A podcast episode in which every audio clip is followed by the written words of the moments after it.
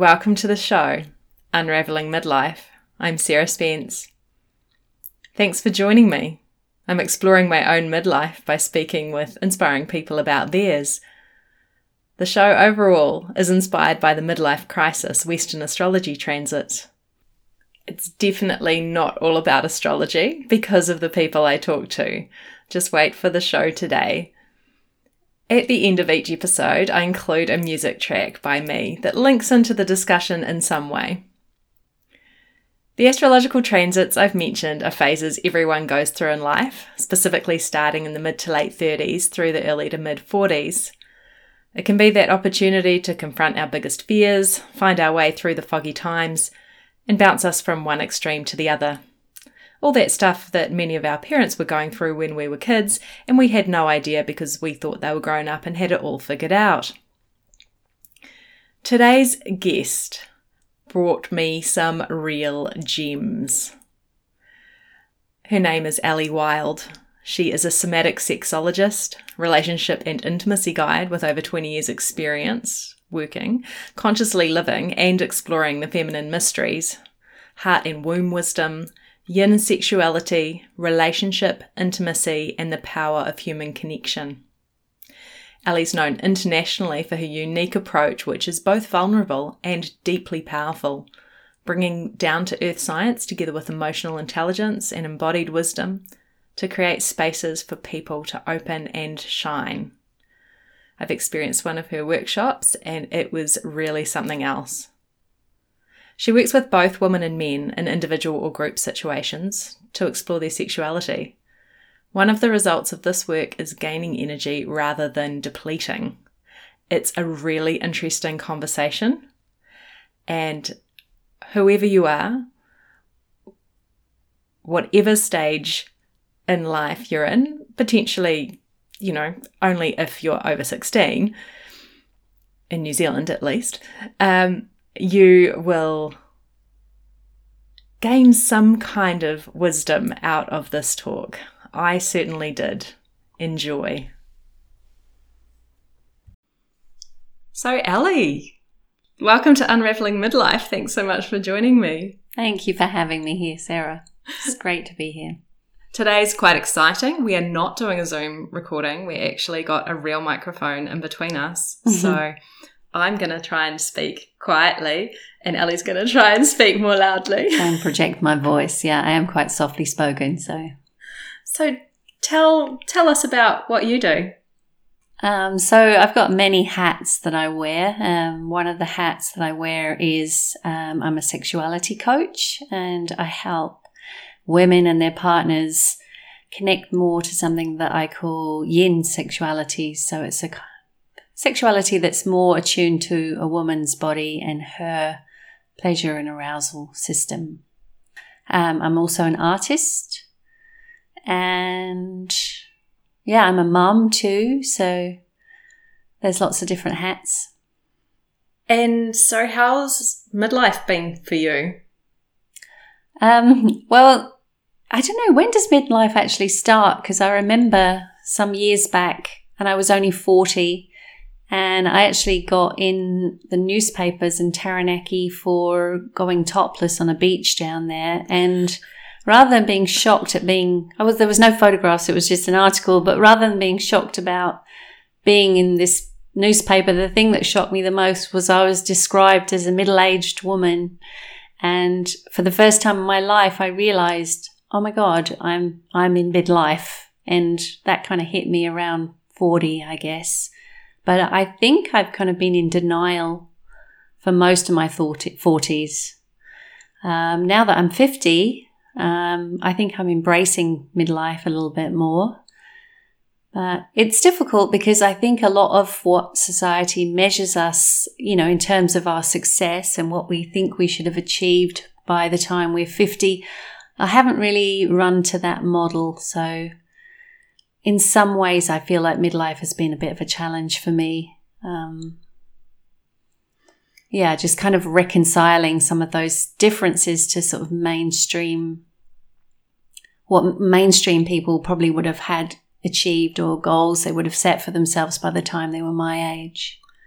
In some ways, these days we have more of the freedom to live differently and not live by those society's expectations of growing up, getting married, having a house, having 2.4 children, Mm. and, and all of that. And you're one of many people I know that have chosen the path less traveled. hmm Yeah. Yeah, I know uh, Western astrology talks about um, the midlife transits for that midlife crisis as being um, from when Pluto comes to 90 degrees to where you're born, to Neptune doing the same thing, and then Uranus coming to 180 degrees, and then Saturn doing the same thing. So there's those four. And then followed on, like, so Mm. that's mid 30s to mid 40s. And then around that time of 50, there's the Chiron return, where Chiron, that, that asteroid discovered in 1977, um, comes back to where it was when you were born. And yours was last year. hmm Beautiful, beautiful year, 2020, to have a really impactful astrological transit. Yeah? Yeah. Yeah. Oh my God. 2020. I mean, I sort of cast my mind back to the lockdown that we had in April where everything kind of stopped. And to be honest, I was relieved because I felt like my business was failing at the time.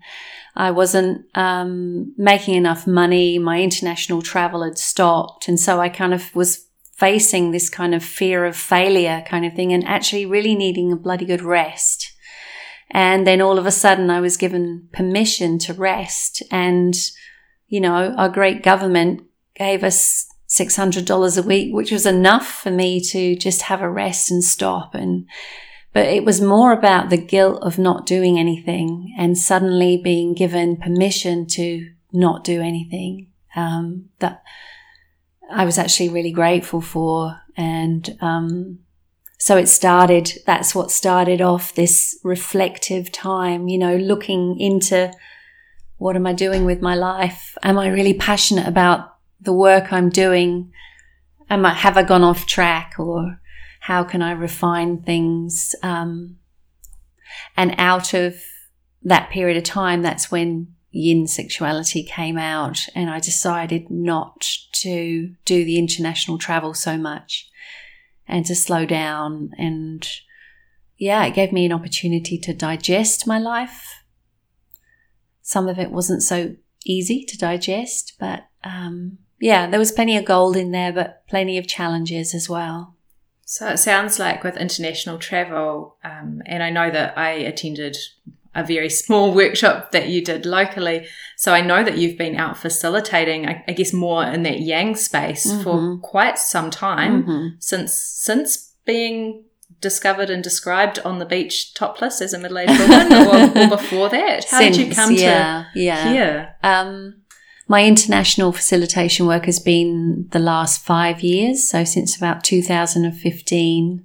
And I've balanced that with being a mother to my son who's nearly 19 now. And so, and I became, you know, as exciting as it is, I became very disconnected from where I lived and the people around me.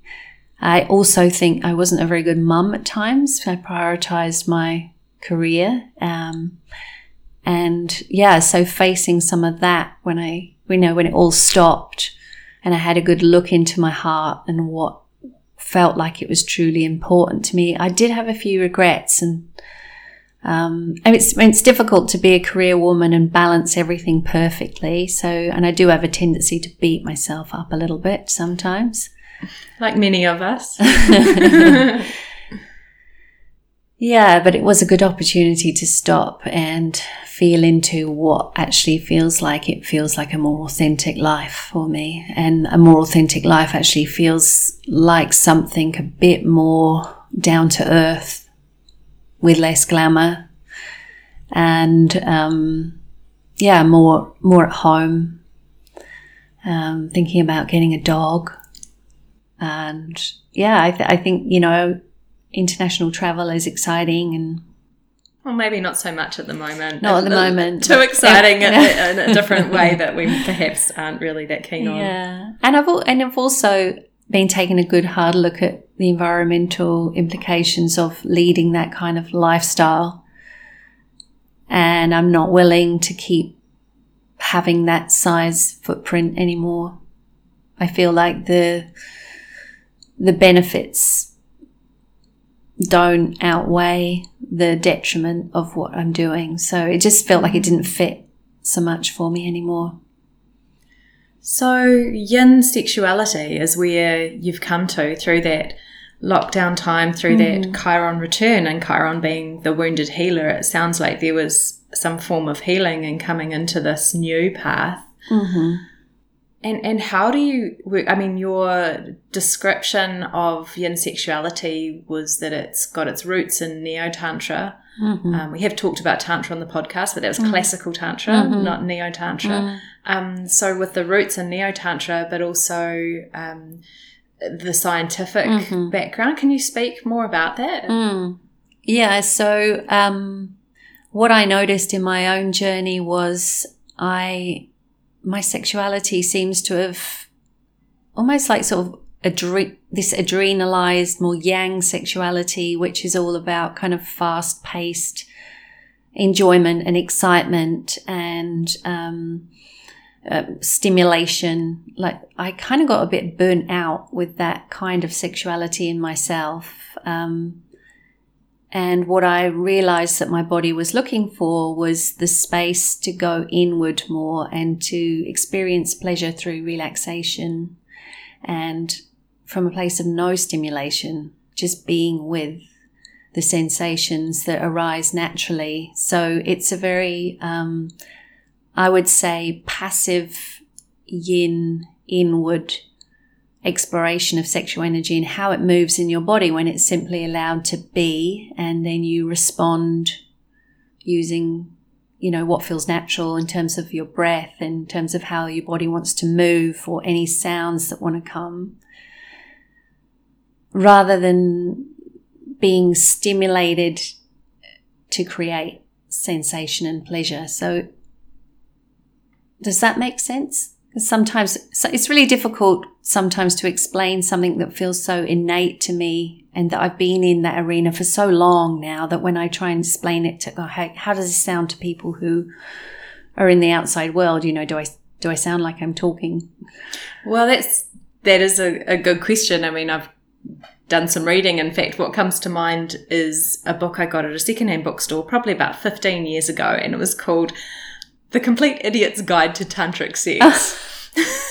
and I rolled my eyes a bit at the point in, I think it was chapter 9 Mm-hmm. and it, I don't know if you remember the Complete Idiot's Guide to books, and they had all Mm-hmm. Yeah. these little cartoon drawings, and there was dress up as a god or goddess and, and worship your partner, and I just went, oh my gosh, this is just a bit too much for me. And I mean, I'd lived in an ashram and, and been around Uh-huh. deities and Uh-huh. talked about the representation and interpretation and, and symbolism of gods and goddesses, but that cartoon was just a bit much for me, and I and I and I closed the book. But before that, I mean, the the the basics were about being present, Mm-hmm. about looking into your partner's eyes and and breath. I mean, that's Mm. where you start. Like if you're saying maybe to a complete beginner, those are the absolute basics. Is there anything else? Yeah, I mean, I think Tantra and Tantric sexuality is cloaked in a lot of mystery, but really all it boils down to is getting really present, um, slowing down so that you can actually feel more. Uh, a bit like, you know, when you drive in a car really fast, you don't notice everything that's happening on the landscape outside the car. Whereas when you slow down, you can take everything in. And it's the same with sensation and pleasure. When we slow down, we actually start to feel more of the more subtler sensations. So it's, yeah, being present, slowing down, um, focusing on relaxation instead of tightening into, into pleasure. And that actually creates expansion in the body when we relax because you let go of tension and then whatever's happening in you can move. Whereas when we kind of get tight, um, then it kind of traps everything. I mean, the the root of the word tantra is um, to expand and liberate. That's what it means. So, I guess the roots of kind of neo tantra is all about that. All about yeah, rather than tightening into sensation, we're relaxing and ex- allowing the expansion. So that takes a great deal of vulnerability to really be present with a partner. Because when I bought mm-hmm. that book, I was probably in my mid 20s mm. and I didn't have enough relationship experience mm-hmm. or ability to really be present. Mm-hmm. And I remember dating a guy who really wanted to gaze into my eyes and it scared the living Jesus out of me. mm-hmm. Yeah, yeah, totally. I mean, it's, it, it's a symptom of our modern age, I think, is sometimes the way we don't realize how intimate sex is because sex is everywhere. It's become kind of a thing that we can just do without having to be really intimate. And, um, I mean, for instance, according to Chinese medicine, the yoni, this is the Sanskrit word for pussy, is basically the second heart. So when you think about being penetrated into your heart, it's not something you kind of take lightly. It's something that you would only participate in if you felt like the conditions were right and something you probably wouldn't want to hurry. And that's kind of my recommendation on sex is to treat sex as if your heart's being penetrated and then you're going to have a much more fulfilling experience. Eventually, it might take longer to get there, and there might be barriers in the way, and it might take some discernment. But there's a whole nother way to have sex, which is what I talk about with yin sexuality, which isn't about kind of orgasms or climaxes or reaching a goal. It's more about opening and surrendering to your heart, really. That's so powerful. Mm. And I think it's I think it's sad that as women we've this is a mass generalization, but we've almost been conditioned to have sex like a man because you know, we've focused on stimulation, on climaxing, on performance, on being sexy, on everything from our external kind of, and avoided maybe the true intimacy of allowing you know, the depth and intimacy and inward experience of sex as well. I was actually thinking along similar mm. lines uh, before you said that. I mean, it would be true for some men as well. Yeah, for sure. For sure. Yeah. Um, I mean, um, one of the other things that I talk about quite a bit lately, which has got me fascinated because of my own journey, is polyvagal theory and sexuality.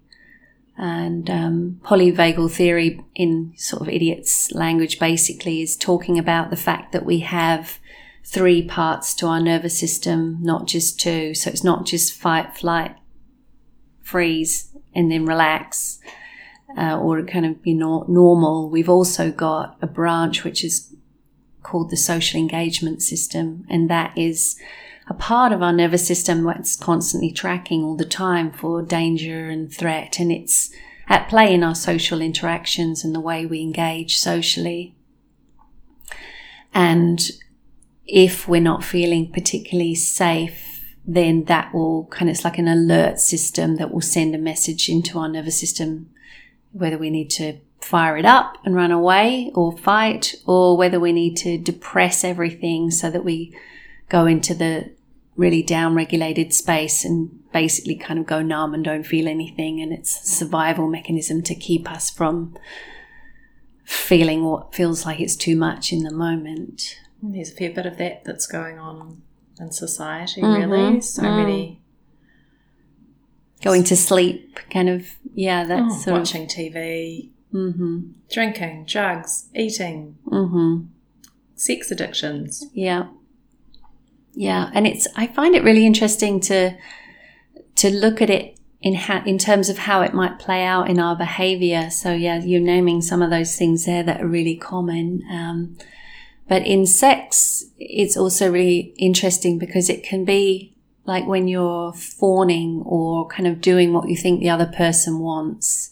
So kind of people pleasing a little bit and not really connected to what feels like it would be pleasurable for you that's a sign that you're in the unsafe side of the nervous system.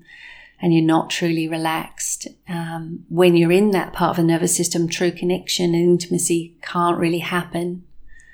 There's also when you go into sort of performing rather than being authentic with what's real, that's another sign of being in the unsafe side of the nervous system. Um, also, you know, in our other interactions, gossiping is a sign of feeling unsafe in some way. So if you're gossiping about somebody or talking in a um, negative way about somebody else, is usually a sign that you're in the unsafe side of the nervous system for some reason. And to have a look at actually what's going on underneath the surface rather than projecting it out onto the outside judging, criticizing, gossiping about others. You know, what's what's going on inside of you. It all really always comes back to self awareness and being mm-hmm. able to catch the sneaky mind that can I know for me can take me off into one world or another. And then I'm like, hang on, mm-hmm. what am I doing? Or maybe I'm in an intimate situation and I go, oh, this isn't so great. And having the courage to say something. Mm-hmm. Because I think from a teenager and reading off this Dolly magazine mm-hmm. and Girlfriend magazine was what it was in the 90s. And then um, Cosmo and Cleo, and, and those were the main Australian, New Zealand um, ones how to pleasure your man, you know, how to, you know, have have an orgasm because you know if you haven't before, all those mm-hmm. articles mm. that have have somewhat empowered women, mm-hmm. but also there's this kind of underbelly, this underlying subconscious. How you can use your sexuality to manipulate a man and keep him at your whim.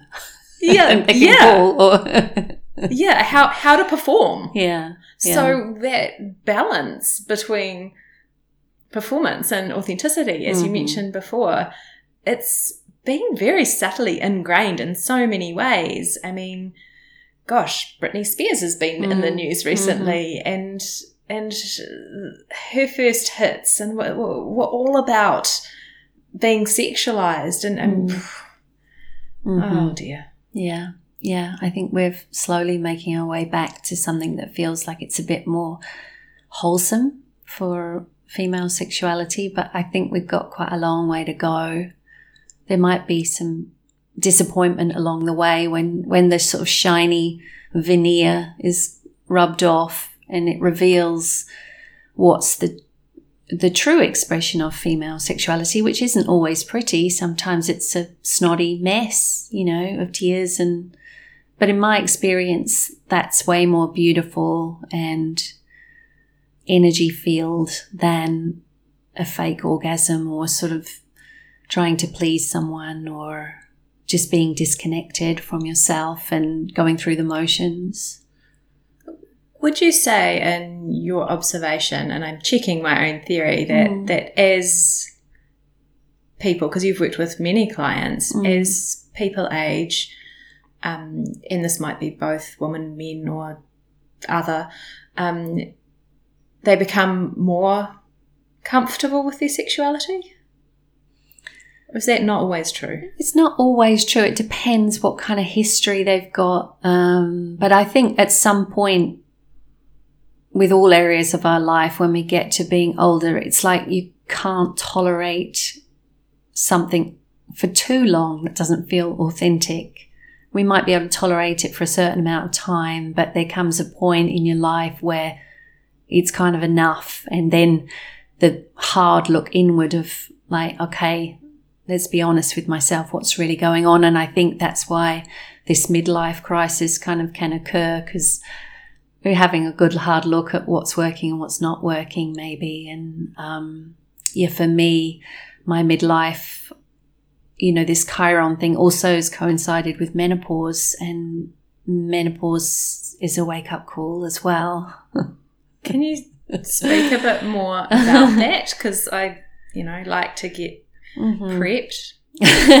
well, I think we should. I really do. You know, I feel like I want to tell every young woman to prepare for your menopause, to make sure you have um, a nest egg for it so that you can relax and enjoy its medicine and wisdom because a big part of menopause, I think, is for a lot of Western women is really exacerbated by adrenal fatigue, thyroid malfunction. So if your health isn't 100%, if you've been pushing, pushing, pushing for too many years, then by the time you get to menopause, it really starts to play havoc with you.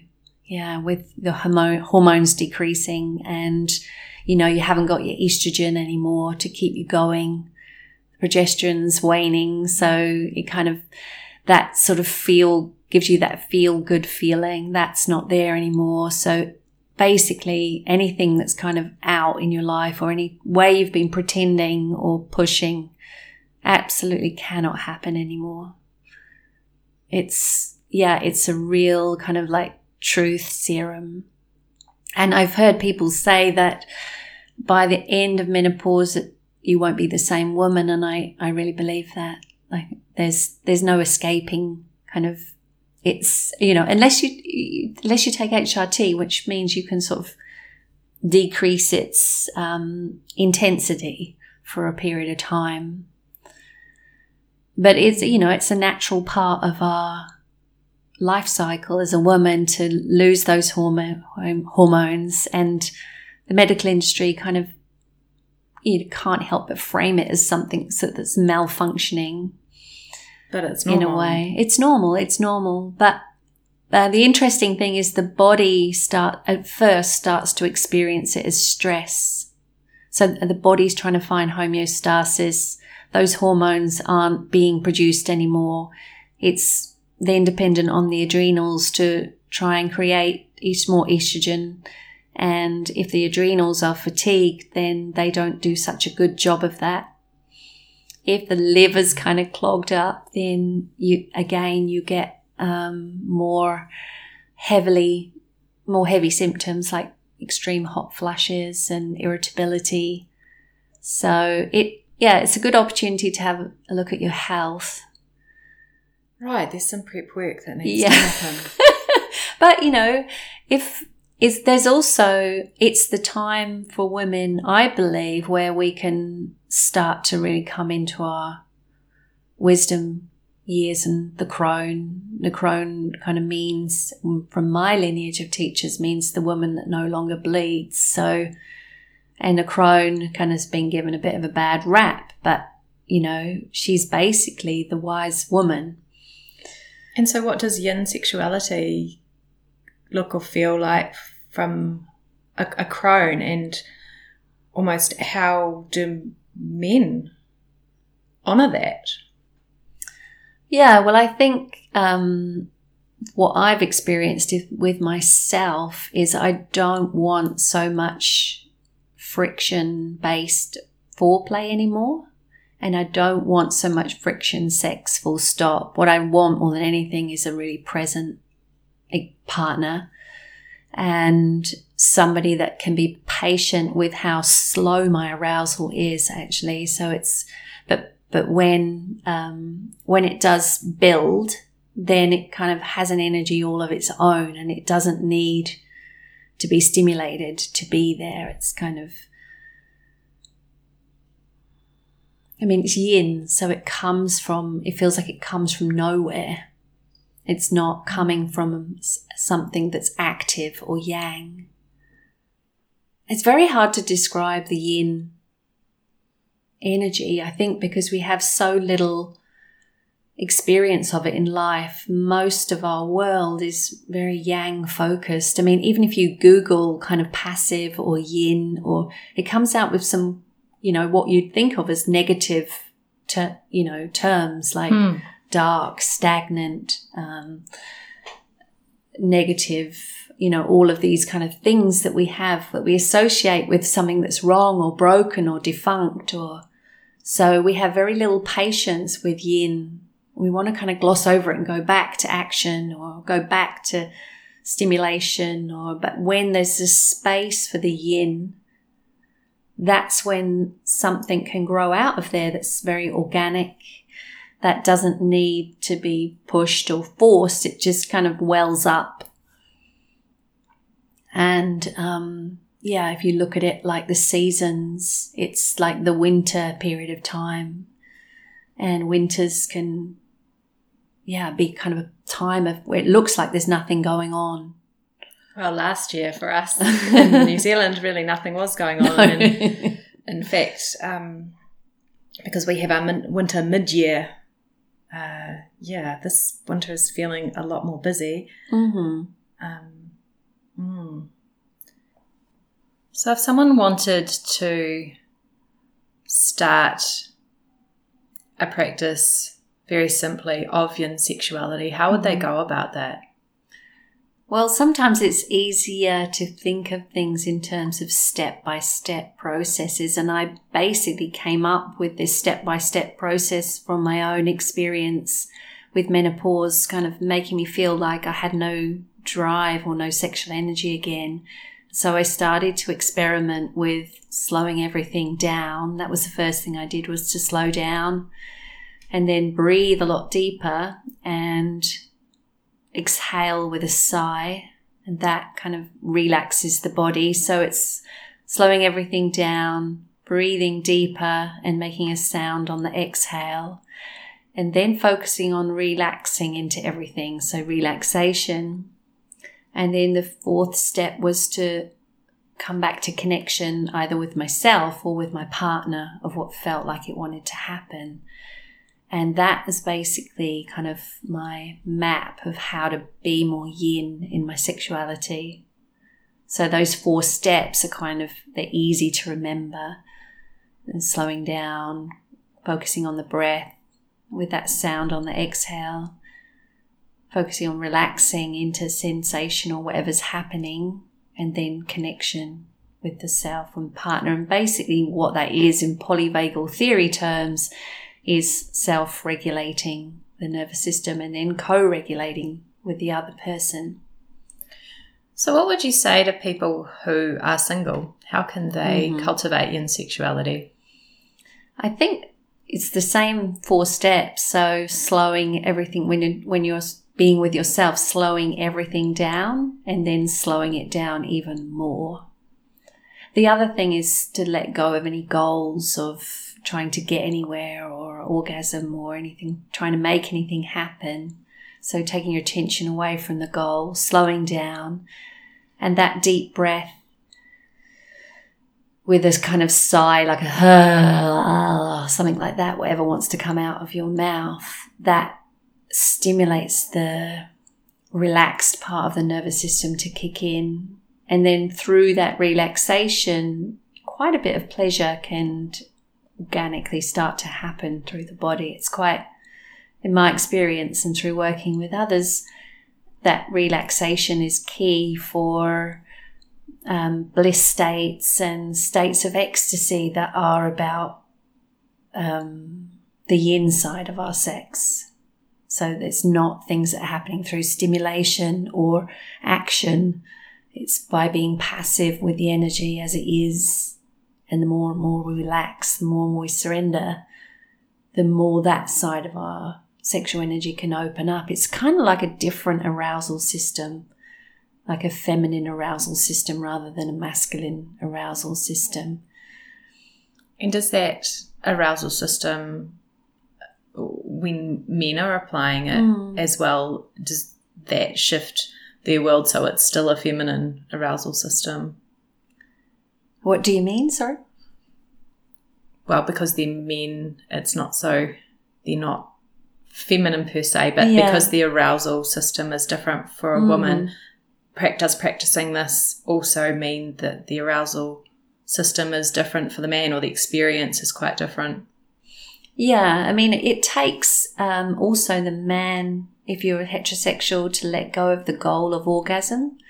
And so, and he might, if he's used to more friction based sex, he might feel frustrated at first that it's not exciting enough. But if you stay with it and um, get resensitized to the more subtler energies, then it can it can be just as exciting and just as expansive, just in a different way. Because I mean, if you think of the yin and yang symbol, there's always a bit of yang in the yin and always a bit of yin in the yang. So it's not like the whole sexual experience has to be super passive and kind of like waiting for this wave and kind of quiet and inward. There are moments when the energy will increase through both of you or with yourself. And so then it's like riding those waves and, you know, then there may want to be more stimulation in those moments, but then it's kind of listening to when it wanes again and being able to ride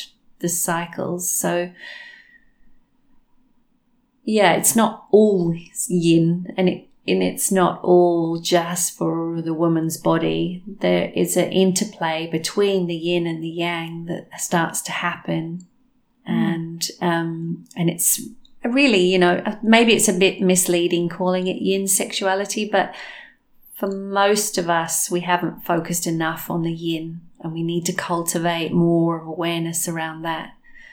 Uh, so once we start to focus on that, the yang is always there when we need it anyway. And if, you know, if you can kind of just listen to what the body wants to do, then those moments of more yang expression naturally arise anyway. And men um, might find actually that they learn something different about their bodies and how their bodies respond. They might be able to let go of feeling like they need to be have all the answers and direct everything and kind of have a permanent hard on or you know so i know you're, you're focusing um, with yin sexuality mostly around women mm-hmm. as really a form of empowerment mm-hmm. and journey into pleasure and, and, you've worked with men as yeah, well i work with men too i do actually teach yin sexuality to men as well and teach men how to relax into arousal how to let go of the goal of orgasm and how to soften and open to more pleasure through their entire body rather than just with the genitals. So, kind of everything I do has this kind of yin lean to it. I guess it's just something that I'm really passionate about and I feel is beneficial for people to know about. So, even my work with men, men is kind of yin actually. I was thinking about the magazines that I mentioned when I was growing up and thinking about how life is quite different for um, people in their 30s, 20s, 30s at the moment, like with the advent of the internet and pornography. Mm-hmm. And is that like an extra barrier to mm-hmm. finding that yin sexuality? Yes, in a word. Um, I feel very blessed that I kind of mm. missed that. yeah, I mean, I'm I'm a little bit out of touch with exactly what's going on in that generation.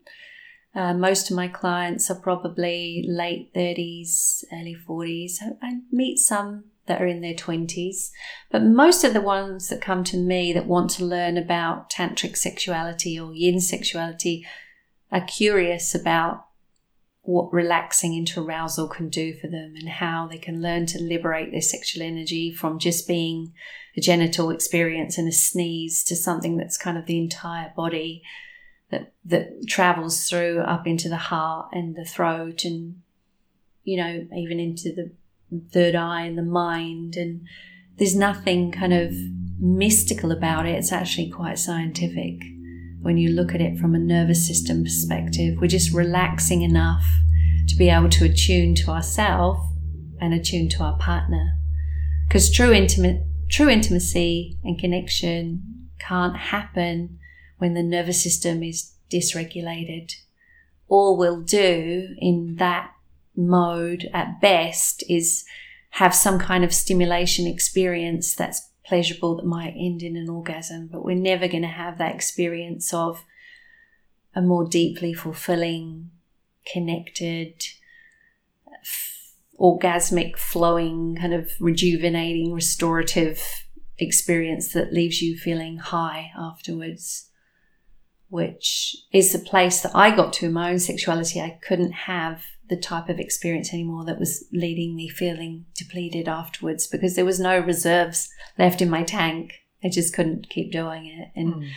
so for me, it was like, okay, I need restorative sex. That's what I need. I guess it's like the people who were doing Ashtanga yoga for Mm. years, and and when I talked about yoga on the podcast, it was a similar coming inward, being a, about relaxation, and in Mm. fact, uh, the polyvagal nerve was discussed there too. Mhm, mhm, mhm. yeah, Well, maybe as a species, we're just realizing how over adrenalized we've become from this push, push, push kind of capitalist consumer. hmm And um, what we're needing is more regeneration, more restoration. And you just have to look out to the planet what the planet needs, which is more restoration and regenerative kind of attitudes. And we're the same, you know. We're we're not that dissimilar from the planet and its condition, I don't think. Mm. Mm. Yes, all this wisdom that I'm gaining from talking to all these people, and I think about my own life and how I love to pack things in and be involved and interested in everything, and then I get adrenal fatigue. So I'm listening this time, definitely listening this time, not going to put it off. Um, one, well, actually, one funny I was watching uh, the New Zealand Comedy Gala, and one of the comedians, Michelle Court, she said it in a very funny way, and I'm not going to try and recreate it. But she said to the young people, You think you're having an amazing time having sex, she said, but once we get older and we get bored and we try all these different things and then possibly come, I'm not Mm. sure, she didn't talk about yin sexuality, of course. She said, Your parents are having a better time.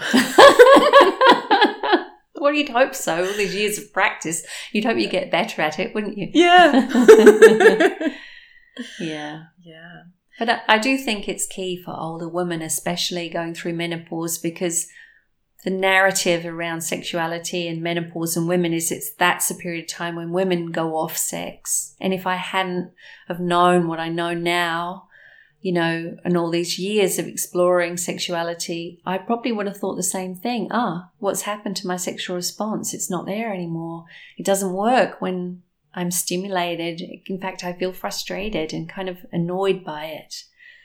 And and if I hadn't have known, okay, let's get curious about this. There's nothing wrong. It's just my body wants to run in a different way, and um, focused on kind of stillness during sex and seeing where the arousal was and what wanted to happen, and then through relaxation and slowing down, feeling this orgasmicity through my body that was sublime and blissful, but very different to the yang expression of sex. And, you know, luckily I've got a partner who's, um, who's able to meet me there. Not 100% of the time. Sometimes he's very yang, yang and he doesn't want that. But, um, yeah, a lot of the time we've been, you know, he's been supportive of like helping me feel what's going on.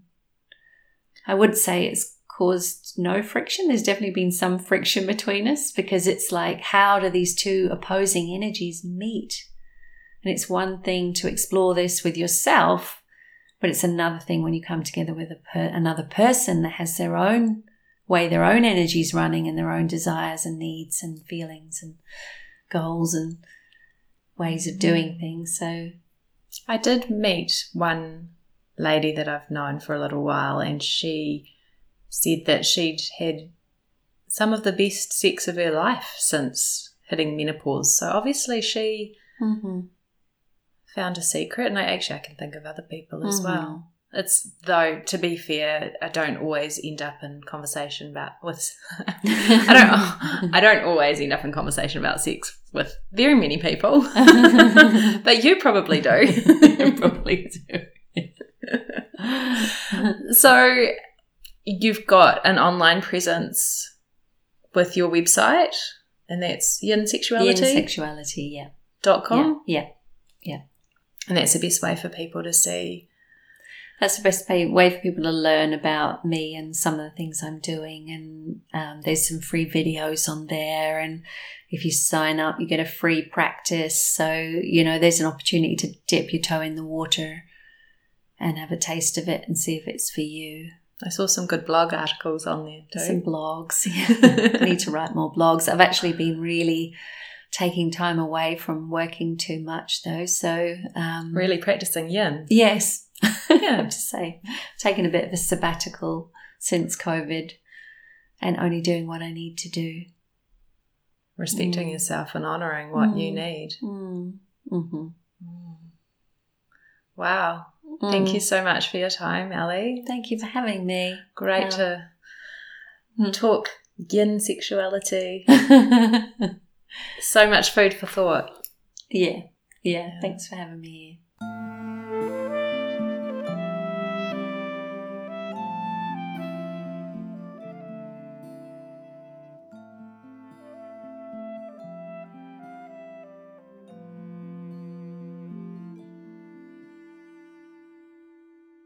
To pick a music track that was related to today's show, I had to get a bit creative.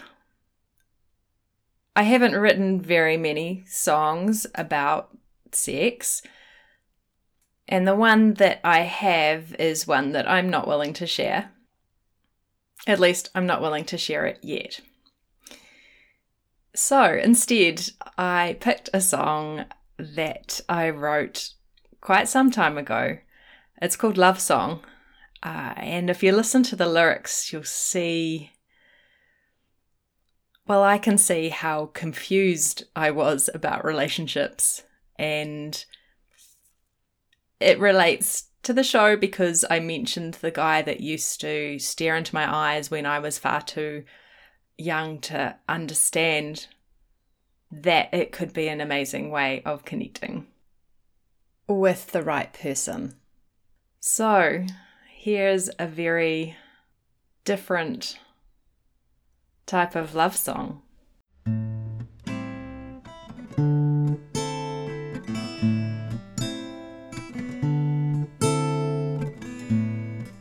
The sea pounds, surf breaks.